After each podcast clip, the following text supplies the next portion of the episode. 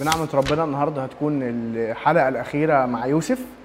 آه، وبعد كده نبتدي في سفر الخروج. اتكلمنا في المرة اللي فاتت على الإصحاحات ال 37 وال 39 وخدنا ملامح من ال 40 وال 41 اتكلمنا عن يوسف من أول ما كان في بيت أبوه. بعد كده لحد ما وصل بيه الراجل التاني في مصر بكل الأحداث اللي مر بيها. وشفنا إزاي كان ربنا معاه في كل خطوات حياته وإزاي كان ربنا هو سر نجاحه وإزاي إن العناية الإلهية كانت معاه سواء في بيت فوتيفار أو في بيت أبوه أو في بيت السجن. اتكلمنا عن عمانوئيل إزاي إن الله معانا بتجسده واتكلمنا عن إن الله ضابط الكل يضبط كل أمور حياته. النهارده بنعمة ربنا آه، زي ما متعودين هناخد مشاهد يمكن النهارده الموضوع يبقى أطول شوية لكن بحسب ما ربنا يدينا من الوقت هنكون بنتحرك. أول مشهد هنشوفه في سفر التكوين آه، من 41 50 ل 52 هي هم ثلاث اعداد لكن هنقف عندهم وقفة آه، طويلة شوية لأن هم مهمين جدا جدا جدا. وولد ليوسف ابنان قبل أن تأتي سنة الجوع. ولدتهما له اسنات بنت فوتي فارع كاهن أون ودعا يوسف اسم البكر منسى قائلا لأن الله انساني كل تعبي وكل بيت أبي. ودعا اسم الثاني إفرايم قائلا لأن الله جعلني مثمرا في أرض مذلتي. يوسف طلع من السجن بقي الراجل التاني في مصر باسمه صفنات فعنيح وبعد كده اتجوز اسنات بنت آه، فوتي فارع كاهن في مصر وولد لي ولدت اسنات طفلين الحقيقة المشهد ده بيقول لنا إن المشهد زي النفس اللي عمالة تلتصق بالمسيح بيكون ليها دايما ثمر. والآباء يقولوا إن منسى بيمثل الجانب السلبي ينسى الإنسان كل همومه وكل حياته متاعبها وينسى بيت أبوه القديم وكأن في حياة جديدة هتيجي والاسم الثاني اللي هو فرايم ده بيمثل الجانب الإيجابي ويليق بنا إن إحنا نثمر في المسيح يسوع. الاسم الأول بيشاور إزاي إن ربنا بيحفظ وينجي والاسم الثاني إزاي إن ربنا بيبارك إزاي إن ربنا بيبارك. لكن حابب أقف شوية عند يوسف في المشهد دوت حابب أقف شوية عند يوسف في المشهد دوت الآية بتقول ودعا يوسف اسم البكر كذا ودعا اسم الثاني كذا. يوسف وهو بيسمي أولاده وقف وقفة وسمى كل واحد منهم باسم الله. الله أو الوهيم انساني الله الوهيم جعلني مثمرا. الحقيقة القصة الكتابية كلها كل الأسفار الكتابية بتحكي عن حاجتين وإزاي يتربط ما بينهم قلب ربنا وصفات ربنا وقلب الإنسان. وقلب الله تجاه الإنسان وقلب الإنسان تجاه الله. أعتقد ده ممكن يلخص كل القصة الكتابية. إزاي يوسف كان عنده دايما مركزية الله في حياته؟ إزاي يوسف كان الله هو السنتر بتاع حياته؟ كل حاجة بعد كده بتلف حوالين حقيقة الله. حقيقة إحنا ممكن نعيش في صراع. أنا ولا الله؟ لكن يوسف كان حاسم الصراع. الله في المركز وكل حاجة بتدور حوالينا. هو إحنا عايشين كده أهو.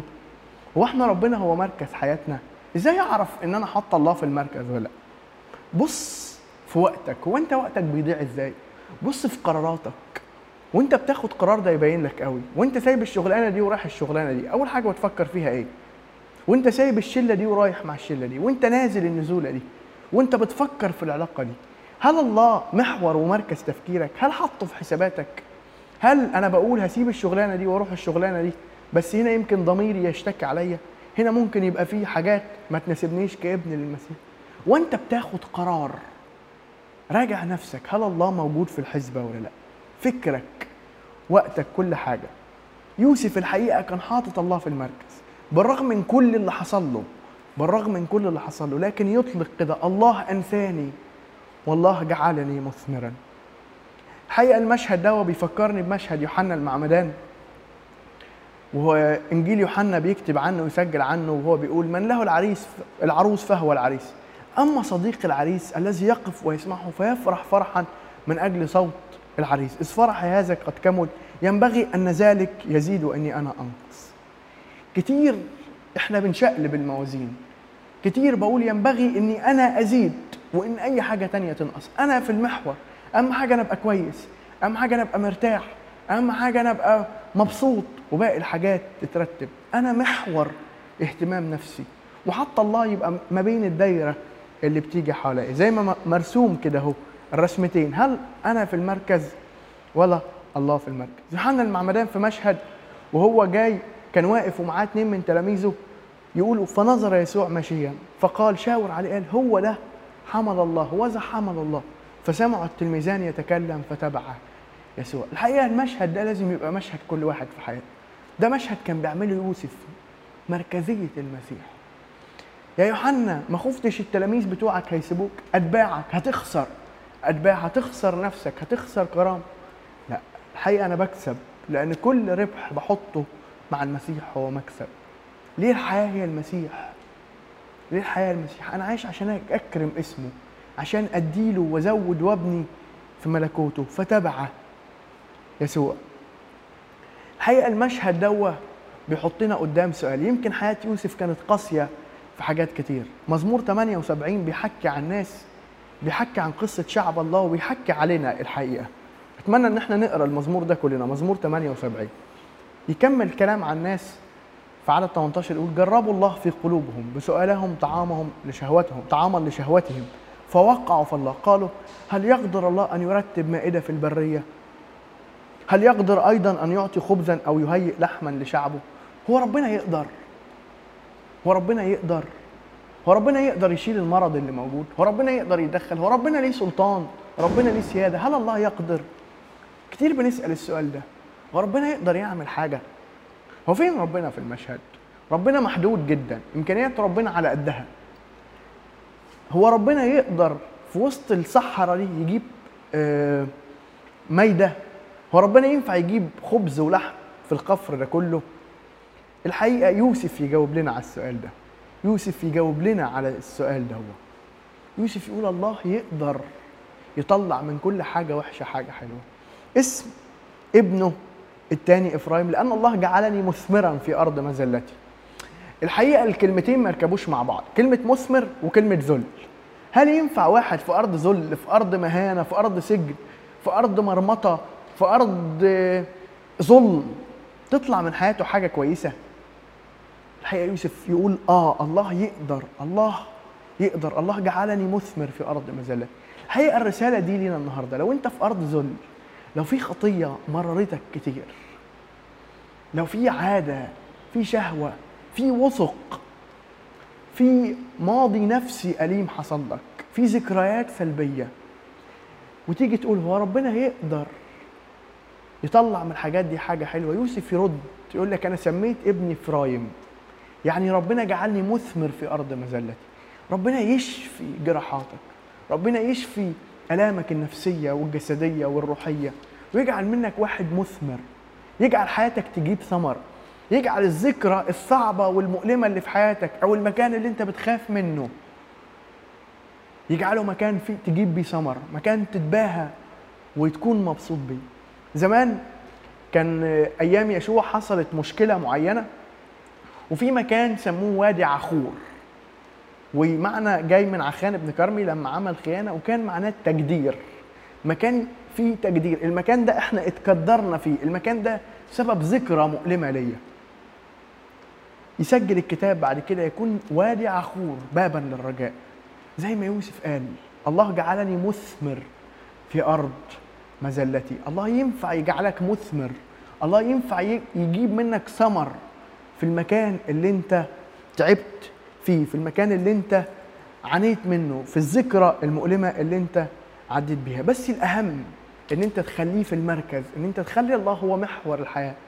وكل حاجة تاني تدور حواليه مش ذاتك ومش نفسك هي محور الحياة. نبقى عايشين زي يوحنا المعمدان نقول إن ينبغي إن الله يزيد في حياتي وفي قلبي. وإن كل حاجة تانية تنقص مش العكس. المشهد اللي بعد كده آه، في تكوين 42 من واحد لأربعة سميه يعقوب وإخوة يوسف. فلما رأى يعقوب أنه يوجد قمح في مصر طبعا المجاعة جت والجوع بقى شديد وابتدت كنعان تتأثر وابتدى يعقوب وأولاده مش لاقيين الأكل بطريقة كويسة فقال يعقوب لبنيه لماذا تنظرون بعضكم إلى بعض؟ وقال إني قد سمعت انه يوجد قمح في مصر. انزلوا إلى هناك واشتروا لنا من هناك لنحيا ولا نموت ولا نموت. فنزل عشرة من إخوة يوسف ليشتروا قمحا من مصر.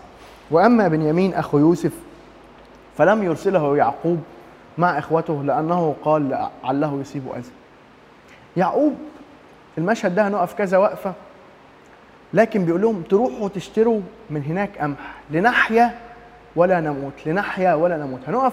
هيبقى ده محور تركيزنا لما نتكلم عن العقيدة عن فكرة الحياة والموت. لكن خلونا نتفاجئ كده سفر التكوين يفاجئنا إن يعقوب عايش. إحنا بعد ما خدنا قصة يوسف وتكوين 37 سيبنا يوسف مخدوع وبيبكي على ابنه. نفاجأ بيه مرة تاني إنه لسه عايش في تكوين 42 والمجاعة اللي حصلت دي بتفكرنا للمجاعة اللي حصلت لليهود لما سابت ربنا. وبعتوا بقليل من الفضة. الحقيقة المجاعة دي بتحصل في حياة كل واحد فينا لما يترك الله لما يهمل الله. مهما كنت غني مهما كان معاك فلوس مهما كان معاك سلطة مهما كان متوفر لك كل الحاجات اللي انت معتمد عليها. هتفضل طول الوقت غني ولا هتفضل طول الوقت سوري هتفضل طول الوقت فقير هتفضل طول الوقت جعان. كتاب بيسجل إنه جعل الأبدية في قلوبهم اللي من غيرها الإنسان ما يعرفش أي حاجة. طول ما انت مش متمسك بابديتك طول ما انت بعيد عن الله هيفضل جواك جوع. شوفوا سفر الجامعة سليمان الحكيم بيحكي إن كان عندي فراديس وغرست جنات وكروم وما اشتهته عيناي لم امنعها عنهم. كل حاجة كنت عايزها كنت بجيبها. سليمان بنى الهيكل بتاع الرب في سبع سنين وفضل 14 سنة عمال يبني ويحصن في مدن ويبني أسوار ويعمل جنات وفراديس. وجي في الآخر قال لك إيه؟ باطل أباطيل الكل باطل. أنا مش شبعان أنا الأبدية اللي في قلبي جعانة. أنا قلبي جعان. حقيقة كل واحد يسيب الله ويسيب مصدر الحياة هيعيش في جوع هيعيش في جوع. حقيقة برضو ساعات ربنا بيسمح إن إحنا نئن شوية إن إحنا نتعب شوية نحصل جوع عشان نرجع تاني ندور. فاكرين الابن الضال في لقا 15 تحصل مجاعة. المجاعة دي ما كانتش صدفة. لكن هو الله بيرتب المجاعة عشان ابنه يرجع يحن ويفكر. حقيقة الله بيستخدم كل الطرق وكل الوسائل عشان يرجع تاني يرجعنا ليه. من فضلك لو انت في مجاعة روح له قول له رب أنا جعان تعالى اشبعني. أنا مشتاق لخبز مختلف والماء مختلف. أنا محتاجة تروي منك. أنت نهر مختلف. أنت المية اللي بتديها ما تخليناش نعطش الأبد. أنت مصدر شفائنا وارتوائنا. وانت الوحيد اللي تداوي اعماقي الجعانة. انت الوحيد اللي تداوي اعماقنا. الجعانة زي ما كانش فيه شبع غير ان الاخوات يوسف راحوا ليوسف. إزاي إحنا عمرنا ما هنشبع غير لما نروح للمسيح؟ غير لما نروح للمسيح. يعقوب يقول لهم لماذا تنظرون بعضكم إلى بعض؟ لماذا تنظرون بعضكم إلى بعض؟ الحقيقة دي حاجة تاني تعلمنا وتورينا اتجاه قلوبنا شكله إزاي؟ لما بتحصل أزمة مصيبة مشكلة بمفهومنا إحنا. المفروض إحنا بنبص لفين؟ بنبص لبعض. بنبص للوضع. بنبص للأرض فيها إيه؟ ولا بنبص للسماء عايزة تقول لنا إيه؟ لماذا تنظرون بعضكم إلى بعض؟ يليق بيهم كان إن هم يبصوا للشبع حيث يوسف موجود. يمكن القصة بتقول إن هم كان المفروض يفكروا في يوسف ولما فكروا في يوسف حصل النجاة وحصل إن هم شبعوا. لكن يليق بينا إحنا إن إحنا ننطلق من غلقنا حول ذواتنا ونبص للمسيح لأن القلب المنغلق بيعيش جعان. والقلب المفتوح على الله والناس بيكون يشبع بالله مصدر كل شبع. الحقيقة ما نستغربش عن الرهبان سابوا كل حاجة في الدنيا واختاروا فقر. فقر اختياري هو ساب كل حاجة وساب ثروته وفلوسه وقبل إنه يتصلى عليه صلاة موتى وراح عشان يقعد في حتة أوضة متر في متر أو حتة مغارة في الجبل بدون أي إمكانيات ولا أي حاجة. وتلاقيه مبسوط وشبعان وفرحان لأنه ارتبط بمصدر الشبع. يعقوب يكمل يقول لهم انزلوا إلى هناك. الحقيقة هنبص نلاقي في سفر التكوين في في جزء يوسف دوة كلمتين على طول بيجوا. أول فعل أو فعلين أول فعل هو نزل وتاني فعل هو صعد الحقيقة العلامه اوريجينوس يلاحظ هنا ملاحظة قوية جدا. يقول لك وهم رايحين مصر وفي أي اتجاه رايح من كنعان لمصر الكتاب يسجل الفعل إنه بينزل. وعلى الناحية الثانية وهم متحركين لمصر لكنعان الكتاب بيسجل كلمة أو بيستخدم فعل صعد الكتاب بيسجل فعل صعد ويقول ان هاتولي موقع في الكتاب إن الكتاب قال فيه ان وأنت بتتحرك من موقع مقدس قال صعدة. لا دايما وأنت بتسيب الموقع المقدس يتقال. نزل. زي الرؤية اللي جات ليعقوب. الله قال له يعقوب يعقوب فقال له ها أنا ذا فبيقول له إيه؟ لا تخف من النزول إلى مصر. أهو فعل نزل. لاني اجعلك أم عظيمة هناك. أنا أنزل معك إلى مصر. وأنت رايح مصر أنزل. ويكمل في تكوين 46 من 2 ل 4 وأنا اصعدك أيضا. يبقى هو رايح مصر ينزل وهو جاي من مصر.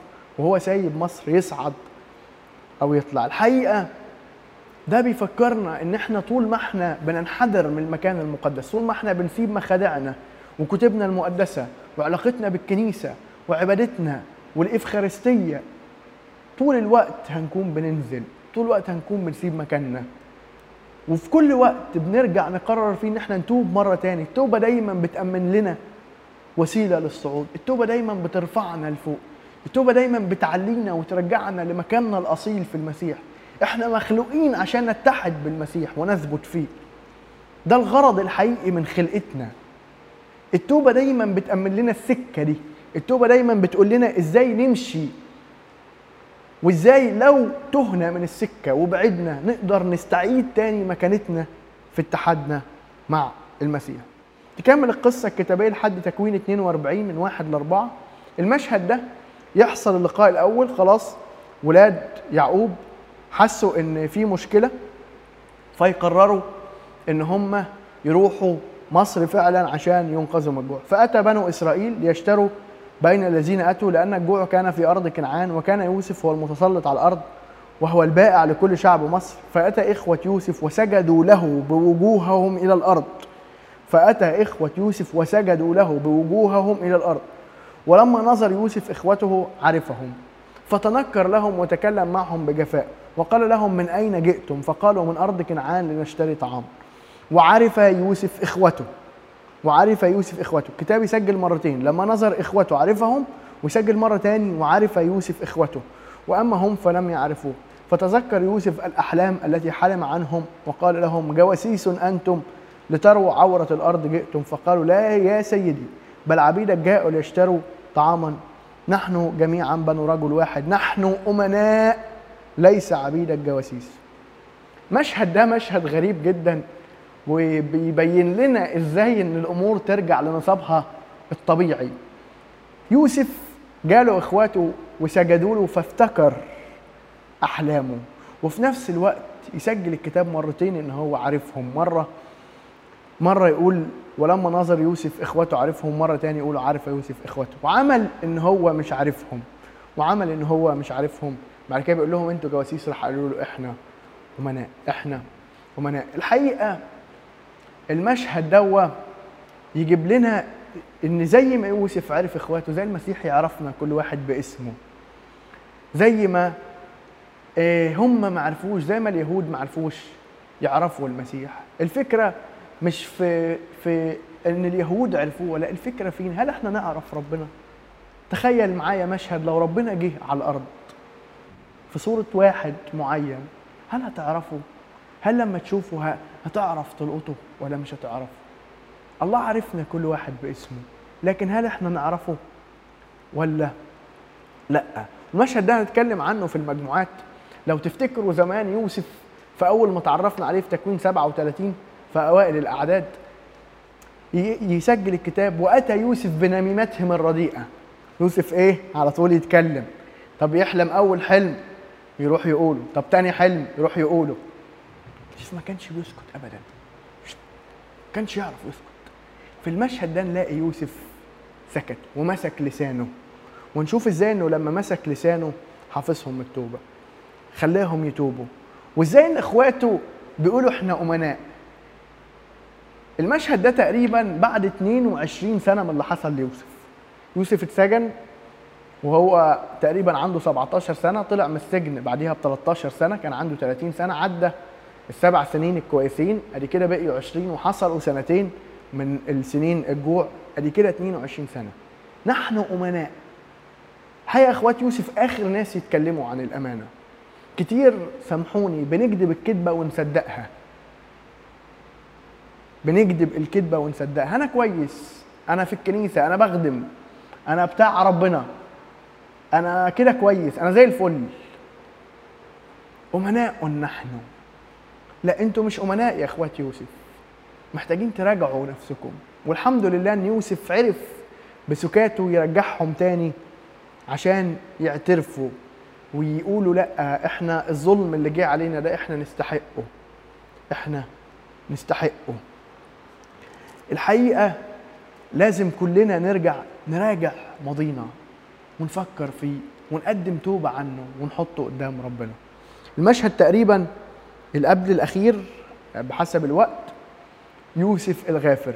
المشهد ده هناخد لقطتين واحدة تكوين 45 لما يوسف بيقول لإخواته إن هو يوسف بيعترف لهم ومشهد في تكوين 50 لما يعقوب مات فإخوات يوسف ارتاعوا إن يوسف يعمل بيهم حاجة وحشة. هنشوف الآيات الكتابية بتقول لنا إيه. وقال يوسف لإخوته أنا يوسف. بعد ما قال لهم أنا هو قلبه واكله على أبوه. أحي أبي بعد.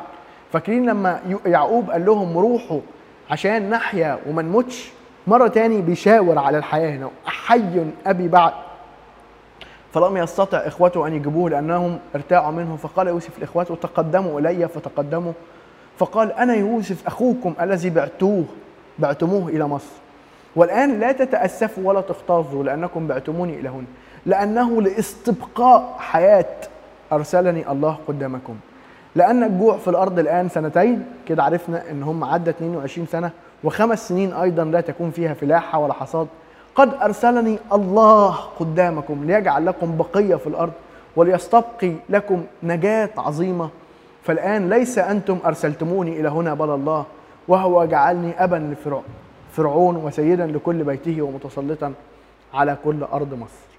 نكمل قرايات في تكوين خمسين ولما رأى إخوة يوسف أن أباهم قد مات قالوا لعل يوسف يضطهدنا ويرد علينا جميع الشر الذي صنعناه به فأوصى فأوصوا إلى يوسف قائلين أبوك أوصى قبل موته قائلا هكذا تقولون ليوسف آه اصفح عن ذنب إخوتك وخطيتهم فإنهم صنعوا بك شرا فالآن اصفح عن ذنب عبيد إله أبيك. فبكى يوسف حين كلموه وأتى إخوته أيضا ووقع أمامه وقالوا ها نحن عبيدك؟ فقال لهم يوسف لا تخافوا لأنه هل أنا مكان الله؟ أنتم قصدتم لي شرا أما الله فقصد به خيرا؟ لكي يفعل كما اليوم ليحيي شعبا كثيرا. فالآن لا تخافوا أنا أعولكم وأولادكم فعزاهم وطيب. قلوبهم. القديس يوحنا ذهبي الفم بيعلق على غفران يوسف وعدم انتقامه يقول ولكن البار هذه النفس المزينة بكل الفضائل كان بعيد كل البعد عن الانتقام ما كانش يوسف في نيته الانتقام حتى أنه لم يفكر قط في الشر والظلم الذي اقترفه إخوته. كان نقيا في قلبه حتى أن توسلهم ألقاه في كدر شديد. لما قالوا له يا يوسف من فضلك ما تعملش بينا حاجة وحشة عيط يوسف. وقال لهم هل أنا مكان الله؟ كلماتهم جعلت يوسف يكهج بالبكاء. يا أيتها الفضيلة ما أعظم قوتك؟ وكم هي شامخة مملكتك؟ ولا يمكن أن تقهر. بينما الفساد الكره والانتقام ليس هو سوى منتهى الضعف. سوى منتهى الضعف. حقيقة يوسف نجح نجاح كبير جدا. مش إنه يبقى الرجل الثاني لكن نجح في حاجتين مهمين إنه يغفر ونجح إنه يستبقي حياة. هنقف عند النقطتين دول يمكن وقفة طويلة شوية. لأن هم مهمين جدا. إنه نجح إنه يغفر وإنه يستبقي حياة. نتكلم عن النقطة الأولى هي الغفران. هي الغفران. إخواته بعد ما مرمطوه وتعبوه وبعتوه يروح يقول لهم إيه؟ يقول لهم مش أنتوا اللي جبتوني ده ربنا هو اللي جابني هنا. يوسف كان شايف الحقيقة بعيون إلهية. يوسف كان في عدسة فاكرين لما اتكلمنا عن عدسة العقيدة اللي بنشوف بيها الأمور؟ يوسف كان عنده عدسة المسيح على الرغم إنه كان في العهد القديم كان حط المسيح في وشه. فعرف يشوف المنظور من عينه يا إخواتي ما تتضايقوش أنا مبسوط. اللي حصل لي ده ربنا الشاطر العظيم الفنان هو اللي جابني هنا. الوضع اللي أنا فيه ده أحسن وضع ممكن يوصل لي ويحصل لي وأي وضع هيحصل هيبقى أحسن وضع. ليه يا يوسف؟ لأن ربنا موجود في حياتي. فحياتي هي أحسن حياة. وجود الله في الحياة يديها طعم ويديها معنى ويديها وجهة مختلفة. وغيابه عن المشهد يخليه سوداوي يخليه يخلي فيه خوف وارتياع. اخوات يوسف كانوا قلقانين ومتوترين ومشدودين. رغم إن يوسف ما كانش عنده أي نية للانتقام لأنه في المسيح لأنه في المسيح. الحقيقة هقفز قفزة على بعض الآيات من العهد الجديد عشان نشوف ونحلل موقف يوسف دوة يوسف الغافر. نحن قديس آه، بولس في كورنثوس الأولى 4 12 يقول نحن جهال من أجل المسيح أما أنتم فحكماء في المسيح. نحن ضعفاء وأما أنتم فأقوياء. أنتم مكرمون أما نحن فبلا كرامه إلى هذه الساعة نجوع ونعطش ونعرى ونلكم وليس لنا إقامة ونتعب عاملين بأيدينا. ركزوا بقى في الآيات الجاية. هقولها مرتين. نشتم فنبارك. نضطهد فنحتمل. يفترى علينا فنعظ مرة تاني. نشتم فنبارك. نضطهد فنحتمل.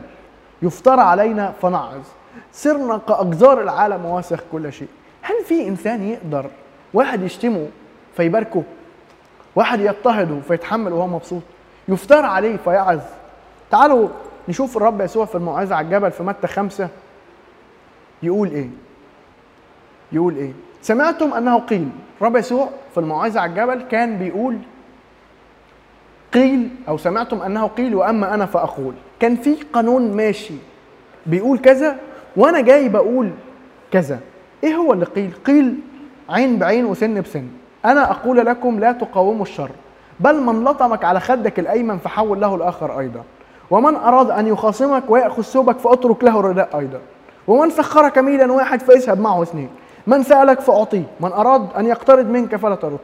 سمعتم أنه قيل تحب قريبك وتبغض عدوك. وأما أنا فأقول أحبوا أعدائكم. هو ينفع واحد يبقى عدوك وعايز يموتك ويتمنى لك الشر وأنت تحبه. هو ينفع واحد يلعنك ويشتمك ويسبك وأنت تقول له أنا بباركك. ينفع واحد يبغضك وأنت تحسن إليه. واحد يسيء إليك ويطردك وأنت تقف قدام ربنا وتصلي له وتقول له يا رب بصلي لك لأجل فلان اللي بيطردني واللي بيهزقني. مش عارف الصراحة هل الوصية دي وصية قابلة للتنفيذ من جانب بشري؟ هو في بني آدم يعرف يعمل كده؟ خلينا نكمل بعض الآيات وهنرجع تاني للمفهوم دوت نقرأ من متى خمسة قبلها بشوية. الكتاب بيقول إن قدمت إن قدمت قربانك إلى المذبح وهناك تذكرت أن لأخيك شيئا عليك. وانت بتقدم القربان بتاعك وافتكرت ان انت غلطان في حق أخوك. تسيب القربان قدام المذبح ويذهب اولا اصطلح مع أخيك وحينئذ تعالى وقدم قربانك. بيدينا مفهوم للعلاقات بيننا ما بين البعض. لو انت غلطان في حق أخوك فانت تروح تعتذر له حتى لو هتسيب القربان. متى 18 يقول إيه؟ إن أخطأ إليك أخوك. المرة دي بقى أخوك الغلطان. أخوك اللي غلط في حقك. المفروض هو اللي يجي. يعتذر لك ويطيب خاطرك. كتاب يكمل يقول إيه؟ فاذهب وعاتبه بينك وبينه وحدكم. ده أخويا اللي غلط فيا أنا اللي أروح له. وبعد شوية آه، تقول لي مش عارف آه، تحب عدوك واللي يشتمك تباركه. هو في بني آدم يعرف يعمل كده؟ الحقيقة اللي أنا عايز أقولها لكم إن الوصية دي مش ما أظنش إن رب يسوع في الموعظة على الجبل كان بيقول لنا من level ل level ده كان level بتاع العهد القديم وفي level تاني. مش بنمشي level ات أتوقع الوصية دي غير قابلة للتنفيذ غير بحل واحد. غير بحل واحد. توقعي الشخصي يعني إن الرب يسوع جاي يدينا حاجات مستحيله عشان ننفذها. طب هننفذها إزاي يا رب؟ إزاي أنفذ الايه دي أحبوا أعدائكم باركوا لاعنيكم أحسنوا إلى مبغضيكم وصلوا لأجل الذين يسيئون إليكم ويطردونكم لو أنا غلطت في اخويا ماشي أروح اعتذر له. لكن إن أخطأ إليك أخيك اذهب وعاتبه بينك وبينه وحدكم. إزاي أنفذ ده؟ الحقيقة أتخيل إن رب يسوع كان بيقول لنا اتحدوا بيا والتصقوا بيا وخليكوا ثابتين دايما فيا. وأنا اللي هعمل دوا من خلالكم. يسوع اللي فينا هو اللي يقدر يحب العدو. يسوع اللي فينا يقدر يبارك اللي بيلعنه. يسوع اللي فينا يقدر يحسن للي بيبغضه. يسوع اللي فينا يقدر يصلي للي بيسيئوا إلينا ويطردونا. أتوقع إن هو مش level و level مش عهد قديم وعهد جديد. ما كانتش إمكانيات معينة اتضافت لنا. لكن اللي اتضاف لنا إن إحنا نقدر نتحد بيسوع ونشبك فيه ونثبت فيه. فناخد الإمكانية إن إحنا نقدر نعمل ده. فاهمين أنا عايز أقول إيه؟ الحقيقة أتوقع إن يوسف ما كانش بسهولة قدر يعمل كده غير لو كان مرتبط ومتحد بالله. الكتاب بيجيب لنا مشاهد من قصة يوسف. لكن زي ما قلت لكم المرة اللي فاتت المشاهد دي ما كانتش لقطات.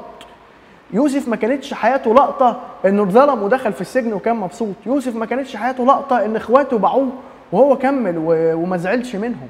لكن يوسف كانت حياته هي رحلة ارتباط بالله واتحاد وثيق بيه. عشان كده لما جه في وقت الغفران قدر يغفر. مش هتقدر تغفر لأخوك من غير المسيح. مش هتقدر تغفر غير لما أنت تبقى متمتع بغفران المسيح. إحنا بنصلي كل يوم في أبانا الذي بنقول له إيه؟ بنقول له اغفر لنا ذنوبنا عشان نغفر نحن أيضا للي ساءوا إلينا. إزاي هنعرف ننفذ ده؟ إذا ما كانش المسيح فينا. إذا ما كناش متمتعين بغفرانه. هنغفر إزاي لباقي الناس؟ هنغفر إزاي لباقي الناس. قلت لكم في المشهد ده هنتكلم عن يوسف الغافر وأقدر الخص لكم اللي أنا قلته إن المسيح اللي جوانا هو اللي هيغفر مش طاقتنا ولا إمكانياتنا ولا اجتهادات من عندنا. مش هن- مش هنقدر على فكرة تدرب نفسك عشان توصل في مرحلة تغفر لكن تقدر ترتبط بالمسيح أكتر وتتحد بيه أكتر فتقدر تغفر. المشهد بعد كده اللي أنا عايز أقوله فكرة الحياة. وإحنا ماشيين كده وإحنا بنقرأ كنا بنركز على فكرة الحياة اللي يوسف كان آه، بي- بيجيبها وازاي قال لهم إن أنا هنا لاستبقاء حياة. إزاي يعقوب؟ قال لاولاده روحوا اشتروا لنا قمح عشان نحيا ولا نموت. وإزاي لما أخوات يوسف رجعوا تاني ليعقوب وبيقولوا له إيه؟ تكوين 45 فصعدوا من مصر وجاءوا إلى أرض كنعان. خدتوا بالكم؟ صعدوا من مصر. إلى يعقوب أبيهم وأخبروه قائلين يوسف حي بعد وهو متسلط على كل أرض مصر. فجمد قلبه لأنه لم يصدقهم. ثم كلموه بكل كلام يوسف الذي كلمهم به وشاف العجلات التي أرسلها يوسف لتحمله فعاشت روح يعقوب أبيه. العلامة أوريجينوس يقول عاشت روح يع- يعقوب دي ال verb بتاع عاشت دي في العبري جاي بمعنى اشتعلت ثانيا أو أضرمت من جديد. زي ما يكون في فتيلة نار كده لسه صغيرة قوي ومرة واحدة النور بتاعها يزيد لاحظوها قوي مع الشمعة دي. قدام أيقونة مارجرجس كده كنا نشوف الشمعة خلاص بتطفي ومرة واحدة تنور. نفس اللي بيحصل ده هو الفعل أو الفيرب عاشت اللي يستخدمه الكتاب المقدس. فكانت روح يعقوب تضعف تدريجيا داخله لكن النور كان فيه خافت جواه. لكن حينما أخبر أن يوسف ما زال حيا اشتعلت روحه فيه. وبيقول بيقول إن النور اللي نور دوا وإن الحياة اللي عاشت والروح اللي أضرمت في يعقوب مش معناه إنه كان ضايع وعاي وبقي وعرف إنه عايش على مستوى الجسد لكن عشان كان يوسف منور في الفضيلة ويربطها بالحياة بالرب يسوع يقول إيه؟ فيه كانت الحياة والحياة كانت نور الناس. إزاي وجود المسيح ينور؟ في المسيح كانت الحياة والحياة تنور قلبك وعقلك وفهمك والحياة كانت نور. الناس هو اللي ادانا الروح القدس جوانا وقال لنا من خلال بولس الرسول لا تطفئوا الروح ولا تحزنوا الروح.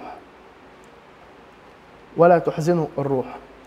المشهد اللي هناخده اللي هو آخر حاجة هنتكلم فيها اللي هي العقيدة آه، نقدر نسميه المسيح حياتنا. المسيح حياتنا. هقرأ لكم أعداد من تكوين خمسين. قد أرسلني الله قدامكم ليجعل لكم بقية في الأرض وليستبقي لكم نجاة عظيمة. ليس أنتم أرسلتموني إلى هنا بل الله. هو جعلني أبا لفرعون. ليستبقي نجاة ليستبقي حياة. يوسف ابنك حي. حي الرب يسوع قال عن نفسه أنا هو الطريق والحق والحياة. ليس أحد يأتي إلى الآب إلا بي. خليني أعكس الآية. أقول لك بعيد عن المسيح هو توهان هو زيف هو موت. لازم نراجع ارتباطنا واتحادنا بالمسيح. هل المسيح هو حياتك؟ الحياة مش هي الشهيق والزفير النفس اللي داخل خارج. ولو إنه ده حتى يمكن الأيام دي بقى عزيز وغالي جدا وعرفنا قيمته. لكن مش هي دي الحياة. هل أنت مرتبط بالمسيح؟ هل أنت عايش ولا ميت؟ هل أنت عايش ولا ميت؟ ده سؤال خطير لازم نسأله لنفسنا النهارده. ده سؤال خطير لازم نسأله لنفسنا النهارده. قديس يوحنا في يوحنا 5 25 بيقول آية خطيرة جدا. بيقول الحق الحق أقول لكم أنه تأتي ساعة وهي الآن حين يسمع الأموات صوت ابن الله والسامعون يحيون. لو قرينا الآية دي بالمفهوم بتاعنا إن اللي عايش هو اللي فيه نفس داخل وخارج والوظائف الفسيولوجية شغالة واللي ميت هو اللي نفسه انقطع وإن الوظائف الفسيولوجية بتاعته مش شغالة. هنلاقي القديس يوحنا بيقول حاجة غريبة. تأتي ساعة وهي الآن حين يسمع الأموات صوت ابن الله. هو في ميت بيسمع؟ هو في واحد ميت عمال تصرخ في ودانه هيسمع؟ عمال تقول بصوت هادي في ودانه هيسمع؟ الميت مش بيسمع. لكن بيحكي هنا عن الناس اللي ميتين بالروح ويحكي عن الصلاة تحييهم. تأتي ساعة وهي الآن حين يسمع الأموات صوت ابن الله والسامعون يحيون. لو أنت ميت لو أنت مش ملتصق بالمسيح لو أنت مش مرتبط بيه لو أنت مش مثبت وثابت فيه تبقى ميت. وليك في الصلاة وليك في التوبة وليك في وقفتك قدام ربنا إن هو يحييك. قول يا رب لو أنا ميت محتاج أسمع صوتك فأعيش خليني أفتح الكتاب وأقرأ كلامك وآخد حياة. رب أنا مت لما انفصلت عنك أنا مت لما سبتك. يا رب أنا حياتي كلها تيهان وزيف وموت. اديني من فضلك حياة. خليني أرجع تاني أعيش كمسيحي حقيقي حي.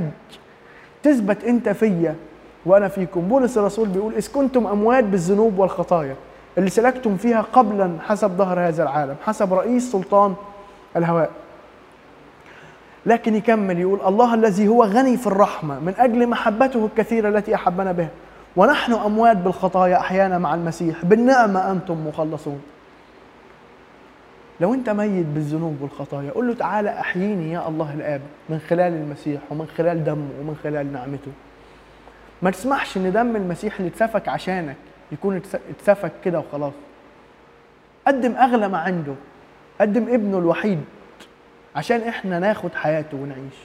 المسيح جاي يديك أغلى حاجة في الدنيا جاي يديك إنك تبقى عايش. مش ميت. في أديب كده لطيف فرنساوي اسمه جان جاك روسو يقول لك كثير من الناس يعتقدون في الحياة قبل الموت. ولكن ماذا عن الحياة قبل الموت؟ المسيح جاي يديك حياة. أتيت لتكون لهم حياة وليكون لهم أفضل. أفضل مش معناها بيتر يعني. أنت كنت مثلا مثلا مرتبك 5 جنيه فيبقى 10 جنيه فيبقى أحسن. لا. أتيت ليكون لهم حياة وليكون لهم أفضل؟ يعني ملء الحياة. يعني أنت مغمور بالحياة. المسيح يشبك فيك من كل حتة. رب يسوع المسيح اللي اتصلب ومات وقام وصعد وأرسل لنا الروح القدس عشان يخلصنا ويفدينا. يدينا كلنا إن إحنا نعيش أحياء. يدينا إن إحنا نلاقي الحياة الحقيقية فيه عشان نعرف نستبقي حياة. يوسف كان حي فنشر الحياة حواليه. وده دورنا على فكرة في الأوقات دي. الدكتور اللي جاي يشتغل النهارده في الظروف دي بقلب بيخدم بيه مسيحه ويشهد عنه ده واحد بيستبقي حياة ده يوسف. إحنا محتاجين كلنا نفكر إزاي نستبقي حياة إزاي أنا ممكن أساعد ناس إزاي يوسف ما كانش مقفول على نفسه. كان بيقدم غفران ومحبة ويستبقي حياة. لو يوسف فكر أنا هحوش أكل ليا أنا بس وأنا هاكل وهعيش. كانت الناس كلها هتموت. لكن كان فاهم إن الله بعته في المكان ده في الوقت ده في الظروف دي عشان يستبقي حياة. ربنا يدينا إن إحنا نصلي وننصحك قدامه. نقول يا رب أنت حطيتنا في الظروف دي ليه؟ إيه مشيئتك لينا في الأوقات دي؟ وإزاي نعرف نستبقي حياة؟ إزاي ما نعرفش نبقى قافلين على نفسنا؟ ركعتك قدام ربنا وصلاتك ورفعة إيديك عشان تصلي للمريض وتصلي للي انتقل نياح لروحه وتصلي لأهله ويتعزوا ده استبقاء حياة. وانت بتخدم ناس وانت بتعمل أكل وانت بتوصل حاجة لحد تعبان انت بتستبقي حياه فكر إزاي ممكن تشارك. يمكن الأزمة الناس بتقول إنها وقت صعب. لكن خليني أقول لك ده أكتر وقت نمتحن فيه حياتنا ونمتحن فيه محبتنا ونقدم فيه. ده أحسن وقت نقدم فيه وأحسن وقت نرجع فيه لربنا وأحسن وقت ناخد حياة المسيح فينا. ناخد حياة المسيح فينا.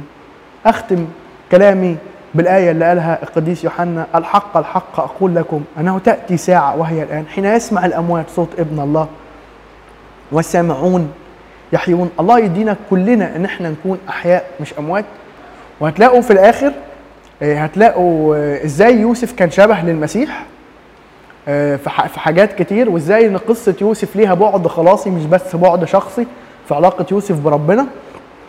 وهتشوفوا كمان خريطة تنقلات يوسف في سفر التكوين واسيبكم في الباوربوينت هنا مع أيقونات جميلة. الفن إزاي كان بيعبر عن يوسف؟ الأيقونة اللي قدامنا دي أيقونة من دير القديس أنطونيوس في كاليفورنيا. اتكتبت آه، 2019 بإيد آه، فيكتور ماكسيموس. هتشوفوا يوسف وهو لابس ملابس الفرعون وراه نهر النيل وإزاي كان فيه القمح اللي استبقى بيه الحياة. وهتشوفوا مشهد إخوات يعقوب إخوات يوسف ويعقوب وهم جايين له. ومشهد هو ومرات فوتيفار ومشهد لما اترمى في البير واتباع لاسماعيليين الصورة اللي بعدها ده دير في صربيا. هتلاقوا فيه الجدارية اللي موجودة قدامكم فيها حياة يوسف وقطعت منها حاجات ومشاهد إزاي يوسف في السجن وإزاي يوسف بقى الرجل الثاني وهتلاقوا من Morgan Museum and Library ده موجود في نيويورك. هتلاقوا آه، رسومات بديعة. آه، وهتلاقوا أرقام كل رسمة جاية فين وجايب لكم ال site اللي تقدروا تخشوا تشوفوا عليه.